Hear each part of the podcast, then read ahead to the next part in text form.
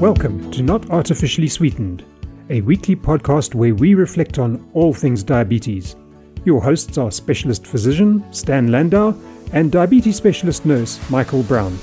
We are passionate about using our talents to change lives for the better. Our mission is to build bridges of insight and understanding between people with diabetes and the health professionals that facilitate their care. Nothing is off the table here as we discuss real people, their real issues and stories, and together discover real answers to many vexing practical issues in diabetes and its management.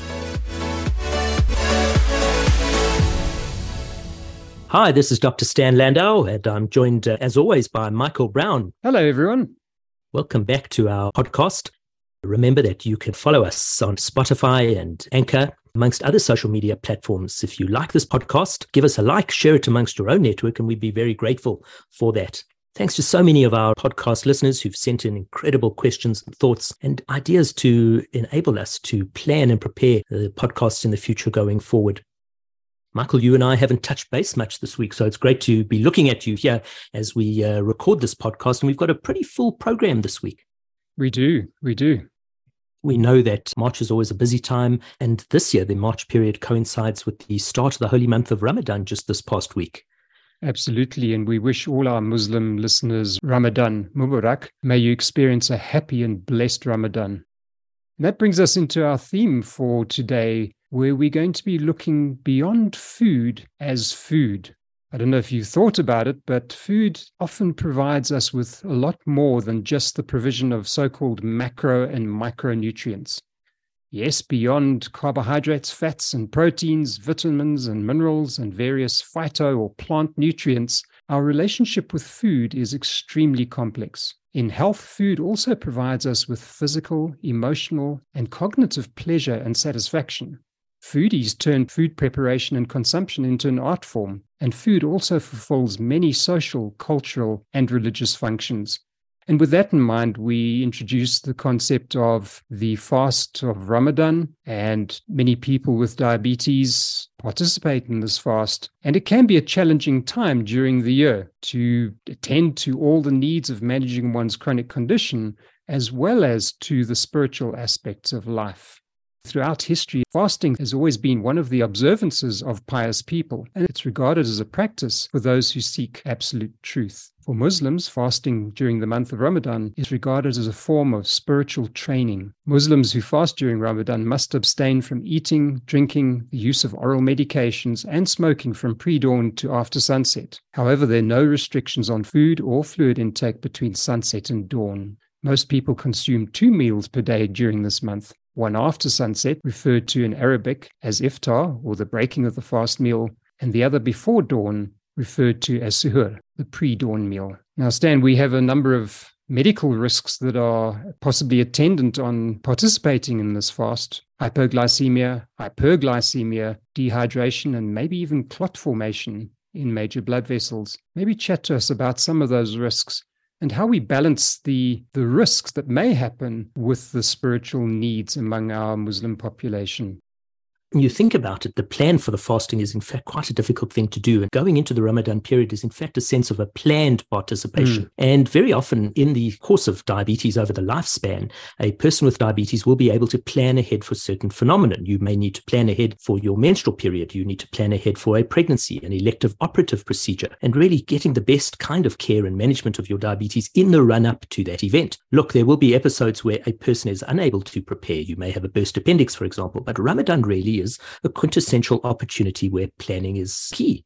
And if well thought through and planned together with your healthcare team, you are likely to have a safe and successful fasting period, which, as I understand it, Michael, is in fact incredibly important for people who follow the Muslim faith from a social point of view. There may well be a lot of pressure upon people who don't fast, and you may need to uh, identify and justify perhaps why you're not fasting. And in the run up to Ramadan, we could essentially look at a person who's about to fast as falling into a spectrum of risk. Sure. Risk for all of the harms that you had alluded to. You might be low risk, intermediate risk, and high risk. And there are a number of tools that are available. Interestingly enough, the most current South African guidelines, which you and I have spoken about on virtually all of the podcasts that's up for revision, has a very nice in depth section on the Ramadan period. And the healthcare team are going to use certain features of the person with diabetes to enable them to make a decision as to what their track record was through fasting, where their current medication is, and what their lived experience has been over previous fasting periods. And I think a key message for me as somebody who doesn't follow the Muslim faith is that it needs to be a joint decision making process. You may well have a high risk scenario, but I don't think it's exclusively the doctor's decision to say yay or nay. I think that the person with diabetes, their family, and perhaps those involved in the spiritual aspects of the community almost inevitably need to be involved in that decision making. Hmm, that's a common theme throughout diabetes care, that of shared decision making, and this extends to spiritual aspects of life and management of diabetes too. Over the past few weeks, we've been introducing some essential tools for your journey in diabetes care. This week, we're going to talk about self discipline.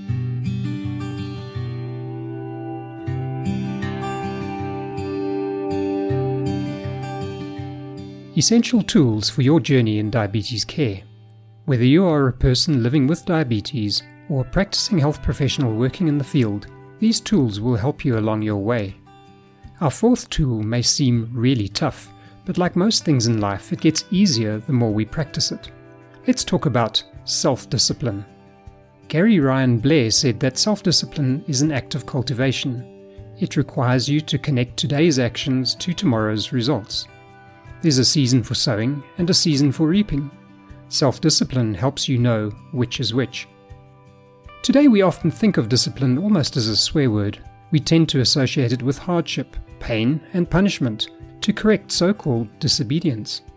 The origins of this word, however, stem from the systematic training of a person, or discipling, to do something in a controlled and habitual way for a craft, trade, or particular way of life. Self discipline is the ability to exert willpower over a desire to do or not to do something, and decide not to take a path perceived more pleasurable or easier it can partly substitute for poor motivation and help you to make better choices in opposition to your desires. The training of self discipline helps you to develop the skills to know what is best and to do this gladly and almost instinctively without agonizing over the choice. Traits that result in self discipline include willpower, hard work, and persistence. In most cultures, sports, arts, and professions, self discipline is a prerequisite for success. If you have diabetes, managing the condition also requires self discipline in the regular, routine self monitoring of blood glucose, taking of medication, choices to eat healthy foods more often, consistent physical activity, and visits to one's diabetes care team. This is particularly difficult for people who have not previously regarded self discipline as an important value and who thus lack the needed traits and skills. They may find it overwhelming to manage a chronic condition. So, how do you develop self discipline? Your diabetes care team is there to provide vital support and guidance to you. Talking to other people with diabetes in support groups and online communities can also be immensely helpful as they share their experiences, tips, and motivating factors. Never forget the value of a simple visual or written reminder in obvious places like your bathroom mirror or fridge, to check your blood glucose, take your nighttime insulin, or even floss your teeth. Another vital tool is to keep a diabetes diary of your blood glucose values, foods eaten, medications taken, and any other relevant information. If you are a health professional who facilitates the management of diabetes, self discipline helps one to practice proactively and preventatively to achieve optimal wellness and risk reduction even in the absence of symptoms we are all trained to respond to in an acute care setting.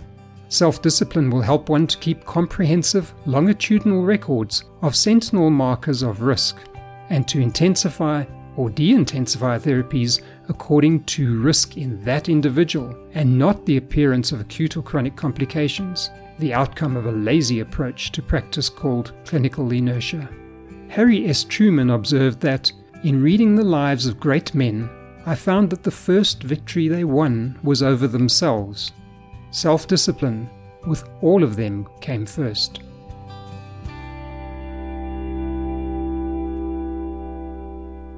Now, coming out of that insert, I think we've got to be very careful that we don't interpret self discipline as living a life constrained externally. It's more about balancing the need for self discipline with the need to live a life well lived.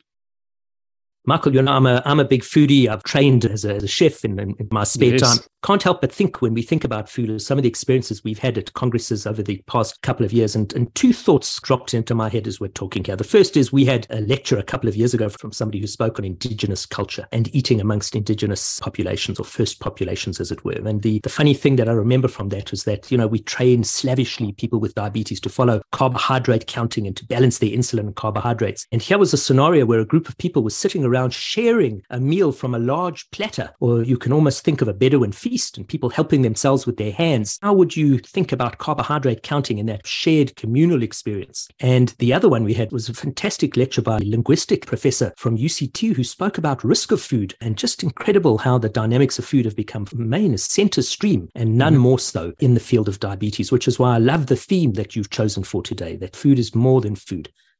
Absolutely. And I love that lecture, just thinking back to it, where the professor shared that in many cultures and many languages, there doesn't even exist the concept of risk. That in many cultures, there's a more fatalistic approach to life where things happen or don't happen to you. Whereas in the English language, the word risk implies that things may happen to you and that you do have some agency or control over it. So, quite a nice nuance in language.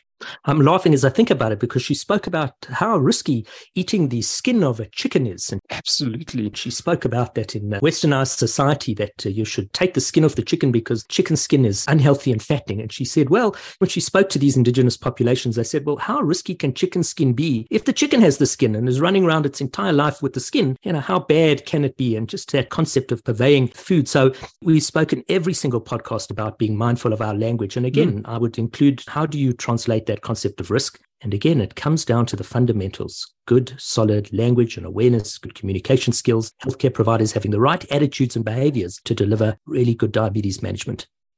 Absolutely. So, to round off this insert on the Ramadan period, I found a nice meme out there on the internet that says Ramadan preparation doesn't mean having enough pies, samosas, fritters, and chicken lollies in the freezer. Ramadan preparation actually means increasing our recitation of the Quran, dhikr of Allah, being more punctual with our salah, being patient, trying to get closer to Allah.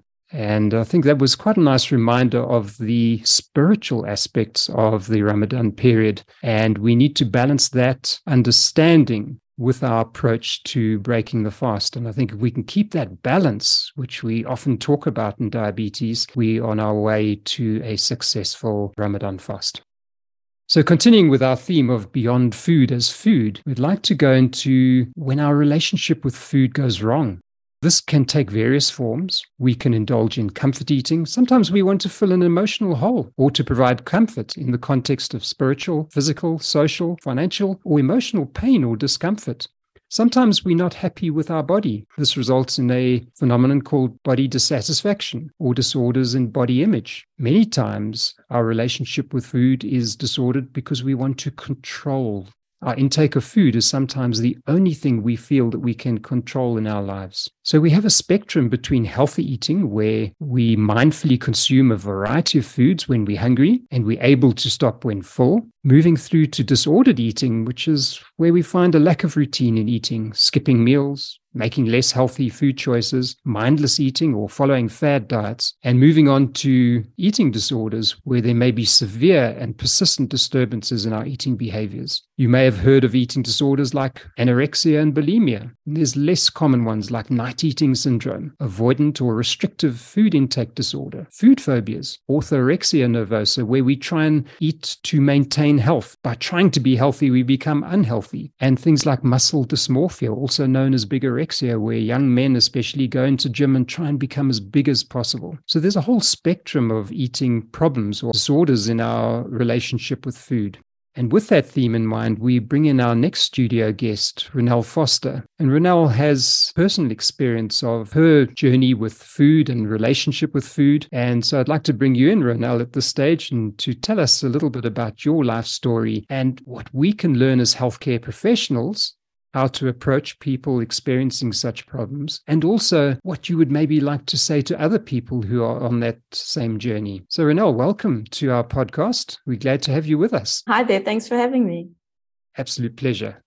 Go for it, Ronelle.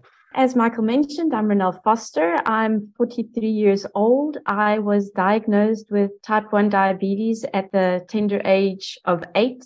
I always look at kids of eight years old and I can't believe that at eight years old, a child can be burdened with something as big as diabetes. And it just makes me sad. And I almost see that younger version of myself as somebody completely separate of who I am today. And diabetes is such a huge thing to deal with at such a tender age that, yeah, it always makes me sad to see somebody and to think I was that small. I was diagnosed with type 1 diabetes when I was staying in Germany at the time. Um, my dad was a diplomat. And at that time, I mean, that was 35 years ago, diabetes was not as prevalent in the media as today. And plus, there was a huge language barrier. My parents were very Afrikaans. So even English was difficult for them. And here I was, their only daughter, the youngest of three. And I started losing a lot of weight and showing the classic symptoms of diabetes. They took me in and I still remember sitting in the doctor's consultation room and not knowing what was going on because I didn't understand the language. My parents hardly knew what was going on and they were given this devastating news. So from the beginning, it was traumatic for me. And my parents, my dad especially, he's was very strict with me when it came to my diabetes. I was on what was known as a biphasal insulin. So there was no short acting. You couldn't just eat something and inject for it to counteract your sugar levels. So there were very strict eating times and there was very much a focus on good food and bad food. And if I have to think back where my eating disorder stemmed from, it was probably that focus on good foods and bad foods from such a young age. Also, I can clearly remember seeing my doctors and they would always weigh me. And it was always said in a tone of voice, Oh, I see you've picked up weight again, Ronelle, or you haven't picked up weight. Good job. So there was always a focus on weight and food. And just from that young age, you know, children are meant to be free and have fun and eat to grow. But from that young age, it was always a focus on food. So I think that was probably where my eating disorder stemmed from. And as I said, my parents were strict with me. And so as you grow older, you go to birthday parties and you eat things on the sly because of course you want that slice of cake that your friends are eating but then you're terrified of what your parents are going to say because it's obviously going to show up in your glucose reading. So in that way, it's almost like a natural process that I developed bulimia because I would think, how can I get rid of this food so that I can still enjoy the food, but it won't show up in my glucose reading. So I started purging. And at the age of 17, that was when the real issues for me started. I believed I was fat. At that age, it's important for a girl to look good, feel good. Looking good meant being thin. And to be quite honest with you, I don't know how the process of becoming diabulimic started. I don't know if it's something that I subconsciously don't want to remember. But when I looked again, I was very much diabulimic, although initially that term was foreign to me. I thought I was crazy. I was being sly. I was being with regards to food. I thought I was the only one out there that could think up these ridiculous ways so, Ronelle, you've brought up an interesting term called diabulimia. Could you explain that to our listenership because they may not know what it means? And it's regarded as probably the most dangerous eating disorder that you could have. And it's special to people with diabetes and who take insulin. Tell us why it is so dangerous and why it's so easy to get into. So diabulimia is a condition that's prevalent in people with type 1 diabetes. And if I may say, because I've dealt with it myself, it's a crazy way in which people omit their insulin, which is as a person living with type 1 diabetes, that is your life-saving medicine. That is without it, you will die. And so the person with type 1 diabetes actually chooses to omit using their insulin in seeking that weight loss. So it is a very serious form of eating disorder where you omit using your insulin in the quest to lose weight. And although it sounds fantastic, I mean, basically you're running your sugars as high as possible because the higher your sugars run, the more weight you lose. So in essence, the more you eat, the more weight you lose because in eating more, you're running your sugars even higher. But the flip side of it is so serious and potentially fatal if you don't seek help as soon as possible or if you don't have the support to get you through it.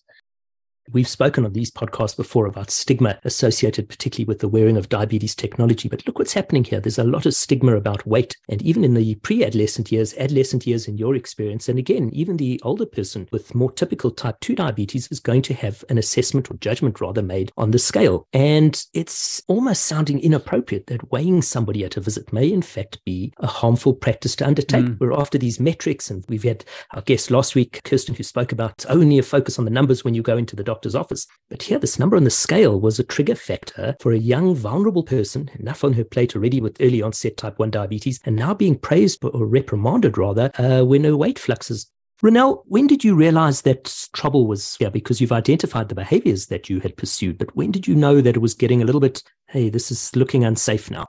The crazy thing with eating disorders is that you actually know from the beginning what you're doing is wrong. But it's that praise that you receive from people. Oh, you're looking so good. Oh, I see you've lost a bit of weight that fuels you to carry on. So from the beginning, you know what you're doing is wrong and you carry that guilt and that shame every single time you do it it's a serious mental issue. It's a disordered way of thinking and you just carry on. But the problem is in the beginning, you think you're in control, but at some point, you realize, and that point for me was when I started picking up serious complications and I had problems with my vision. I had problems with neuropathy, which was very painful to deal with. For those of you that don't know, diabetes really affects every part of you.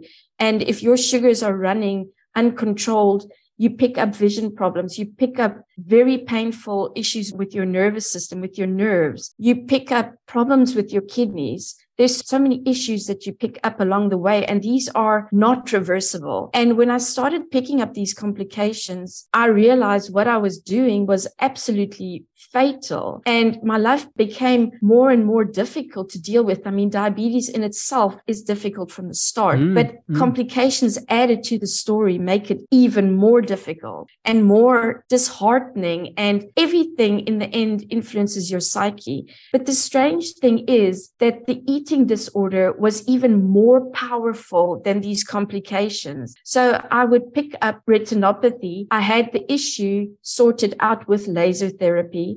And yet through all of that, I carried on with the eating disorder. And important thing that, that I just must say is that, that you think you're on this path on your own, but you are not at all. In my case, it was my parents. And later on in life, it was my husband. They suffer even more to a certain extent than you do because they see firsthand to me, I looked stunning. I was thin. You know, there's that terrible saying about you can never be too thin or too rich. And I thought being thin was the ultimate. And I was ridiculously thin. I'm not going to mention numbers here because for people out there struggling with this, even that number can be a trigger because I would read about so and so weighs this much and I would think, oh, but they weigh less than me. So that was a trigger, which I saw it as competition. I have to weigh more. I have to weigh the least in my group of friends, but your spouse or your parents see the weight that you're losing and they talk to you about it, but you deny it. And what can they do? What can your doctor do? They can see what you're up to. Maybe they even know what you're up to. Maybe they even address it. But what can they really do if you yourself are not willing to accept that you're essentially killing yourself and make that change to get better. And let me tell you, it's damn difficult to get better and to get out of that rut or that habit. Powerful story. I mean, that, as you say, damn difficult. Your story dovetails very well into a movement that Michael and I have become much more familiar with over the last couple of years, and that's the health at every size, the weight neutral movement, where it's inappropriate to assess health based on a person's body weight, which unfortunately, and I suppose social media has a part to play in this, has kind of been promoted. You're lean, you're healthy and well. And here you are, you're lean, you're unhealthy, you're unwell, and your diabetes is already beginning to show up with particular complications. What's interesting for me, Michael and Ronelle, is that because food is so central to the management of diabetes, counting carbohydrates and whatnot as part of the teaching that was inevitably brought about, eating disorders probably are in full view, but they're there in stealth. And I guess they're not being picked up often enough. So, Ronelle, my question for you is were you ever confronted by a healthcare provider? Were you ever questioned or asked about your concerns about eating and deliberate withholding of insulin? I'm interested to know because these are difficult conversations to have with people of any age. And what I'd like to know is did your healthcare provider just keep pushing up your insulin dosages because your HbA1c was high and they didn't see the problem? I was never aware of the term diabulimia. And obviously, my doctors could see my sugars were running high. I don't know if they weren't aware of the eating disorder because it was never brought up in a consultation with my doctor. The first time I became aware of the term and that I wasn't alone on this journey was on the internet. I came across a Facebook group, a UK Facebook group, and it was a bunch of girls my age and they were all diabulimics. I must say that really helped me because for the first time I realized that I wasn't alone. There were other people out there that had the same crazy thoughts. I thought I was the only one that thought about emitting insulin in order to lose weight. So the answer is no. My diabetic practitioners never spoke to me about deliberately withholding my insulin. They thought it was anorexia or bulimia and I was treated for that at a rehab facility but the diabulimia never came up. Mm, I've seen that clinically so often where I've consulted with a young woman often, that can be young men, but a person who has crazy high insulin dosages for their body weight because we generally calculate it according to what you would need per kilogram of body weight. And you can see immediately that this person's dosages, they would be enough to drop a cart horse. And you're dealing with someone who's of very slight body build. And yet the practitioner has just kept on pushing up those dosages and they don't seem to make that connection. So I think from me, it's a call to practitioners out there. If you're seeing massively increased insulin dosages and high HbA1c, you've got to start thinking along the roads of intentional insulin omission and that can be for many reasons. One of it is, of course, diabulimia. Another one can be just because I'm terrified of hypoglycemia, but never fall into that trap of seeing a high HbA1c and not understanding that the person may be, in fact, missing their insulin. In all fairness, I was being so sly but I can't remember the doctors pushing up my insulin dosage. I'm sure they did, but I would see my doctor and I would just lie. The doctor would say, are you injecting what you should? And yes, of course I am. And it wouldn't make sense to them. And how can they to my face say, but you're lying? I suppose they should have, but it was so difficult for them to actually know what was going on because everything that came out of my mouth was a lie.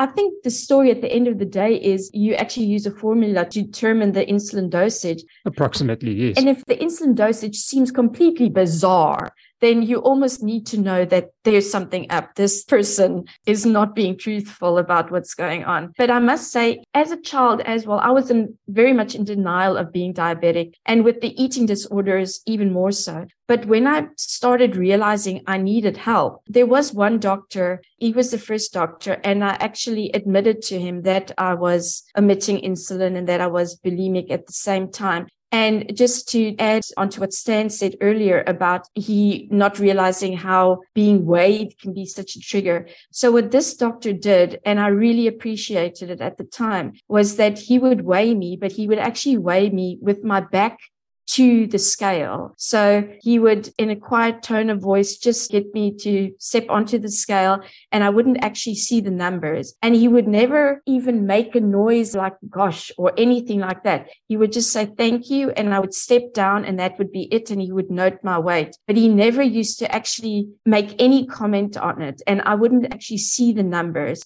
So that in a sense also was very helpful. And I really appreciated him doing that just to take take my issue into regard.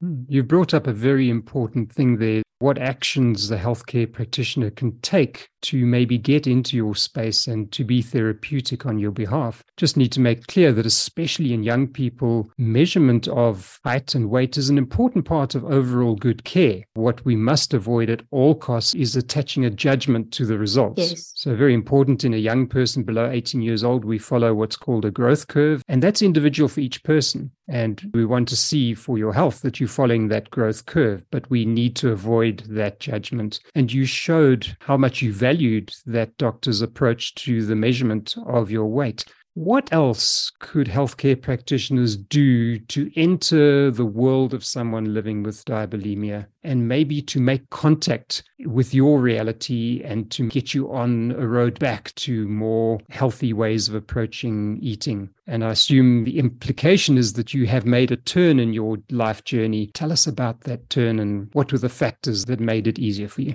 So, in terms of how a doctor could be more sensitive, it's so difficult because a doctor, in my opinion, is there not to prescribe medicine, but what I would have needed was somebody to be more of a buddy, almost like a buddy system. And that's what I would love to be for anybody out there. Just somebody that they know has gone through the same struggles and everything that I've been through, that you can just talk on a peer level almost, no judgment, because I've been there. And I think that's difficult for a doctor to do because they haven't gone through it. So you almost need like a buddy system where I can call up somebody at any time of day when I feel like I need help now, because stress was a huge factor for me as well. Mm-hmm. Not so much with the diabulimia, but that triggered my bulimia because the bulimia was a sense of relief relief every time I purge.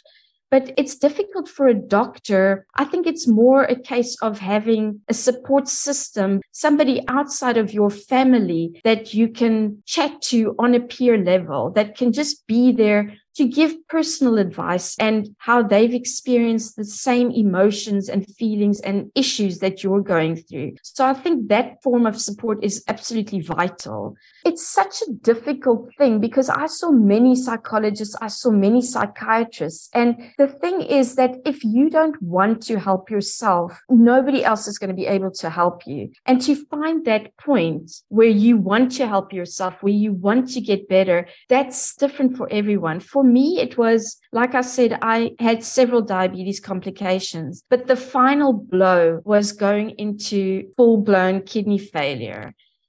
And I went on to dialysis for a year and eight months, which I will not wish upon anybody because it was a nightmare. I didn't cope well with it. I didn't want to accept it. Basically, dialysis involves being hooked up to a machine that cleans your blood for you because your kidneys are no longer able to do so. I was hooked up to that machine for four hours, three days a week. It disrupts your entire life. It basically works out to every second day of the week you go to dialysis. In between those sessions, you feel terrible. So your whole life is just disrupted. And I was basically sitting and waiting for a suitable donor to come along. It also happened to me, this was about four years ago during COVID times. So the likelihood of finding a suitable donor was even worse during those times because of COVID, because it immediately eliminated anybody that had COVID because of the little research that had been done on COVID by the absolute grace of God, my husband, and I get very emotional speaking about this, my husband was a perfect match.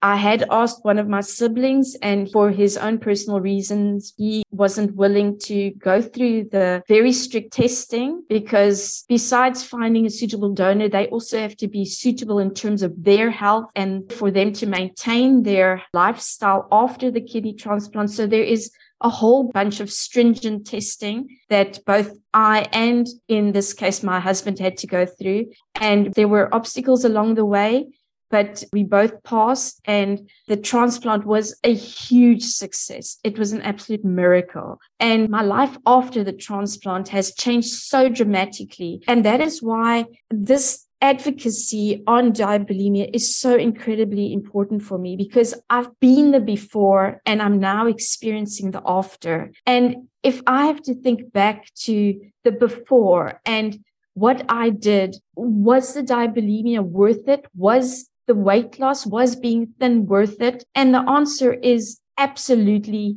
if I may say so, hell no. Because a part of diabulimia as well. So you're looking thin. In your opinion, you're looking great, but you're feeling so terrible that you can't go out with your friends. In all other aspects of your life, you can't join in with your friends. You just don't have the energy. So you're looking great, like I said, in your opinion, but you can't join in with your friends in doing normal people things. You basically sitting at home feeling terrible, feeling without energy, sleeping all the time. So in that sense, it's not worth it at all post transplant, I've got so much energy. I never knew I didn't have the energy until post transplant. My husband often wishes that I would just calm down because I've been given a new lease on life. And I often say to my husband, and he just tells me, but you can't think like that. I often feel like I have to make up for the past 40 years of my life where I wasn't able to do what I can now because I simply didn't have the energy. I've found new passions, art, new sports that I wasn't even aware of that I had any inkling of wanting to do that I'm now at the age of 43 getting involved in. And it's just life as it should be. And I honestly wasn't living while I was diabulimic or at the height of my eating disorders. It's that simple. And I just want people to realize that it's just not worth it. And I am living proof that you don't have to stay there. I honestly thought that while I was at the height of my eating disorder, I couldn't get out of it.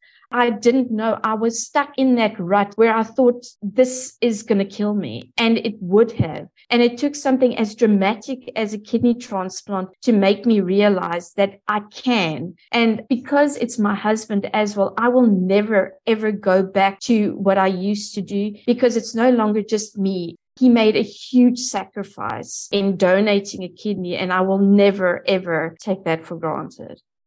Your husband sounds like the cheerleader you needed back in the day. You spoke about meeting that group on the social media sense, but in essence, he's been your biggest backer, literally, and the person who's taken the next level. He's been involved in the after portion of that. And it's fabulous to hear that the narrative has this really, really positive, I wouldn't say end because you're in good health now and many years still to come. You touched on a very important aspect, which I think is important in reflecting on people with diabetes, because you, you spoke about this fatigue. In your case, there was a physical contribution, this dialysis, getting up early virtually every second day of the week. But you know, Michael, we've spoken about it in the past. Tiredness and fatigue and decision making fatigue are all aspects that stalk people with diabetes, type 1, type 2 diabetes. And I think this week's insert from Sweet Life touches on this topic, in fact, very nicely.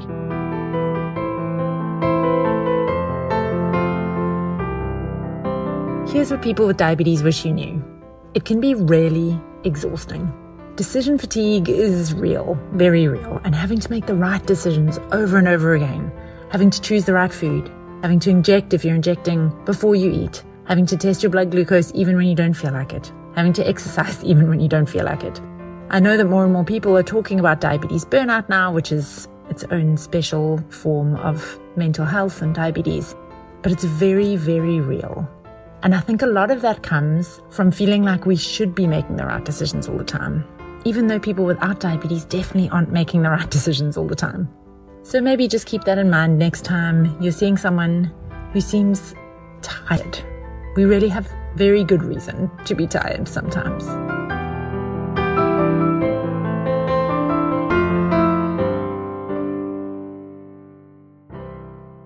Thank you so much to Sweet Life for your continued advocacy efforts. A great message again this week. Ronelle, as we wind down this fantastic session we've had with you today, I'm curious to know where you are now with your relationship with food and your body looking back.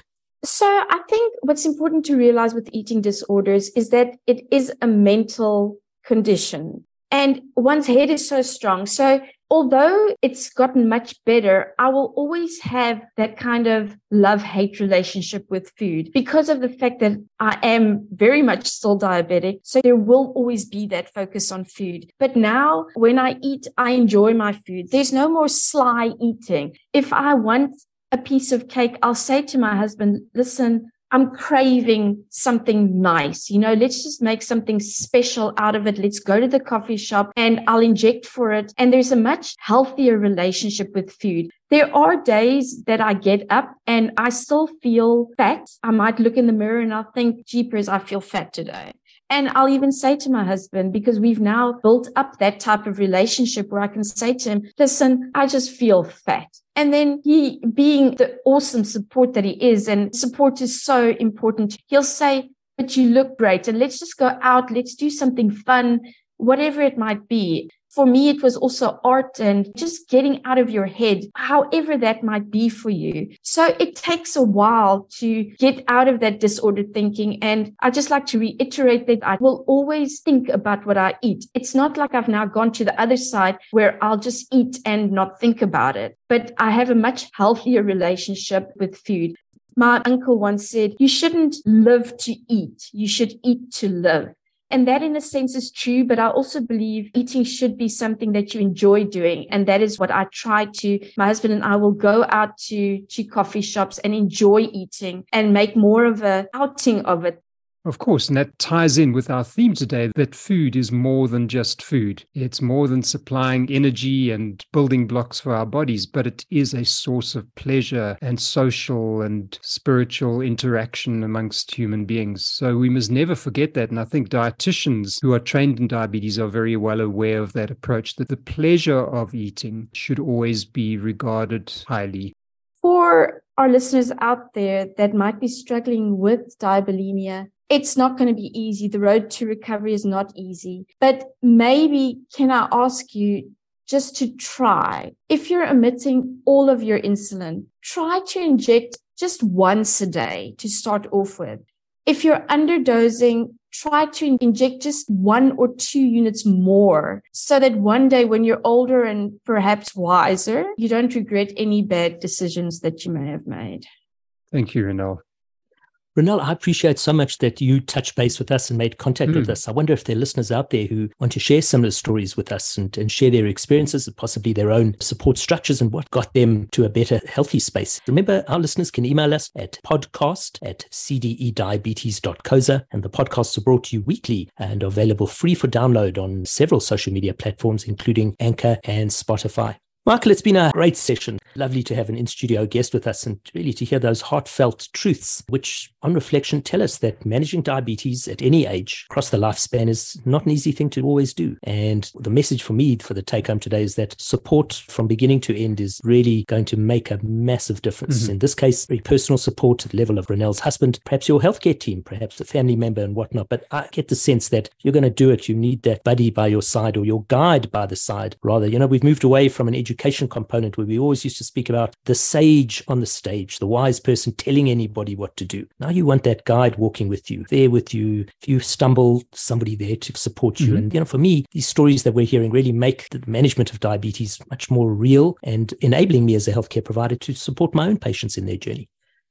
Thanks, everybody, for tuning in for this week's podcast. We will be back next week. Have a great week ahead. And for those of you who are fasting during the holy month of Ramadan, may it be both a meaningful and a safe fast for you as you go forward over the next several weeks. Till next time. And for me, Michael, thank you again for joining us. And to Ronelle, we thank you for your amazing words of wisdom to us. Thank you for joining thank us. Thank you. Have a great week, everyone.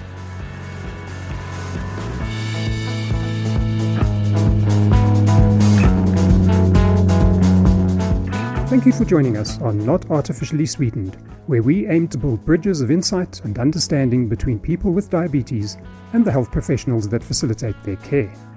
Anything we discuss is for your reflection, education, personal growth, and entertainment only. You join this podcast at your own risk, and we are not responsible for any omissions, errors, or unwanted medical outcomes. Please note the following important, specific disclaimers. For people with diabetes, the health professionals on this podcast are not your personal caregivers. Always discuss any new information with your diabetes team before acting on any aspect of it. The views and opinions discussed are those of the hosts only and do not represent those of any other entity. Never disregard professional medical advice or delay in seeking it because of something you encounter in this session. Anything you learn or experience here cannot substitute for personalized, professional medical advice, diagnosis, or treatment. For health professionals working in diabetes, always discuss any new information with your clinical team before acting on any aspect of it. You are personally accountable and liable for any choices made in a clinical setting according to your level of training and legal scope of practice. Any information or insights gained here must be used with your professional discretion and with the developing base of clinical evidence, local and organizational laws, regulations, guidelines, and protocols. Good luck with your diabetes care missions. Till next time.